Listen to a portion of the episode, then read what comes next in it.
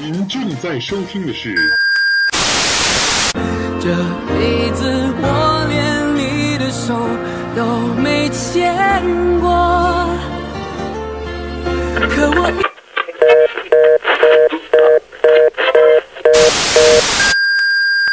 喂喂，这是什么地方？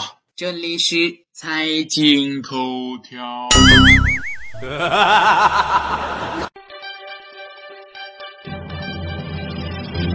注财经头条，了解财经动态，洞察社会民生，引领财经方向。映月与您一起看财经。欢迎收听财经头条，我是主持人映月。本栏目由财经头条和喜马拉雅联合出品。本期节目我们要关注的话题是：守天使他们的工作是帮残疾人解决性需求。想知道你是否还是一？只要大脑不死，即使身体瘫痪了，我们也还有对性的需求。五十二岁的黄志坚坐在轮椅上，说着他和他的组织的初衷。略显发福的他，语速很快，精神状态完全不像一般人想象中的残障人士。黄志坚是一名小儿麻痹患者，整个青春期都是在残障疗养院中度过。当时他和他身边的同伴虽然也在青春躁动的年龄，但多因身体原因难以释放出身体中的渴望。二零一三年初。黄志坚在台北成立了性义工组织“守天使”，开始为重障者提供帮助，以此维护台湾残障人士的性权。成立“守天使”是黄志坚的好友特教老师郑志伟提出的。刚开始，黄志坚对这一提议有所犹豫，因为我认为这件事没那么简单。比如，信义工需要找人，但我们不确定能否找到合适的人来做这个工作。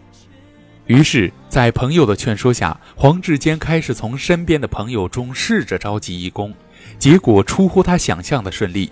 现在的守天使已经拥有十五名在职人员，虽然没有办公场所，没有固定的经费来源，提供的性服务完全免费，过程中的所有开销依赖于小额的外界捐款和义工的自己的腰包，但守天使们并不介意，他们只想帮人。想你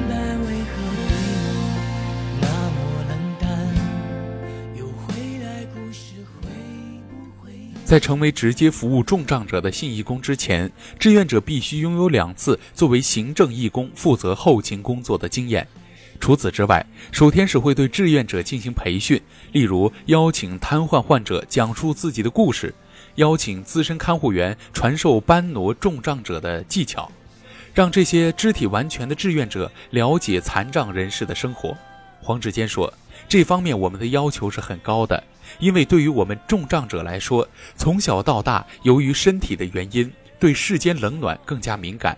在服务中，如果信义工不小心流露出一丝同情、施舍，这都会和我们要求的平等关爱相违背。”经过一年时间的准备，守天使于二零一三年底开始正式启动服务，但至今仍只服务于两位重障人士。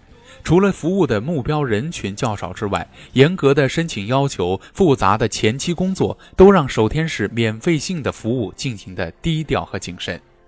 符合条件的重障者通过 email 提出申请，可自主决定服务时间，但最多只能享受三次服务。三次服务，我们会派不同的性义工，像是让他们体验三次不同的恋情。我们希望残障人士能够学会跟人的互动，更加社会化。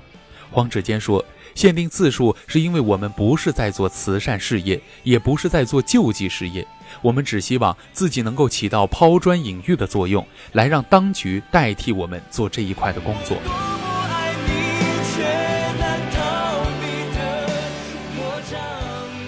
虽然成立两年以来，守天使说不上受到多少官方的压力和外界的质疑，只是警方对台湾媒体称其钻了法律的漏洞。但守天使在台湾发展也并不算顺利，对东方传统来说，守天使还是太前卫了。黄志坚说：“社会上很多人会觉得我们在搞色情的东西，而且在台湾，很多人认为残障人士根本没有性需求。我觉得很搞笑。虽然我的身体残缺了，但我的欲望还是存在的。”支撑黄志坚的是他心中对残障文化的坚持。黄志坚说：“自己小时候住在疗养院，每逢佳节就会有社会团体带来捐款礼物前来慰问。在摄像机前，自己的同伴总要装成很可怜的样子。这些画面一直在我的脑海里。你们觉得我可怜，但我并不这么觉得，我只是身体残缺了而已。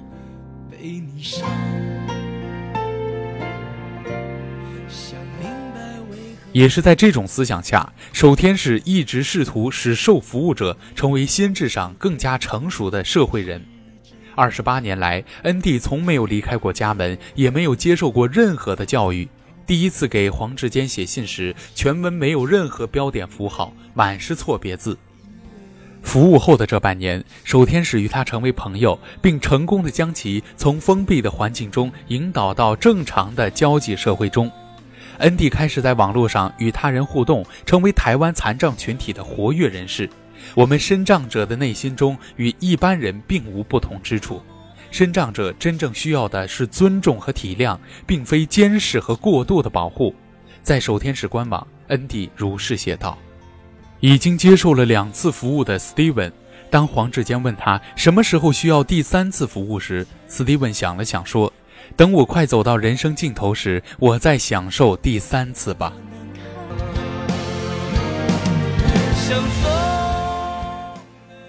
好了，以上就是本期的财经头条。如果您还想了解更多更好玩的财经资讯，请您打开新浪微博关注 NJ 映月。我们下期再会。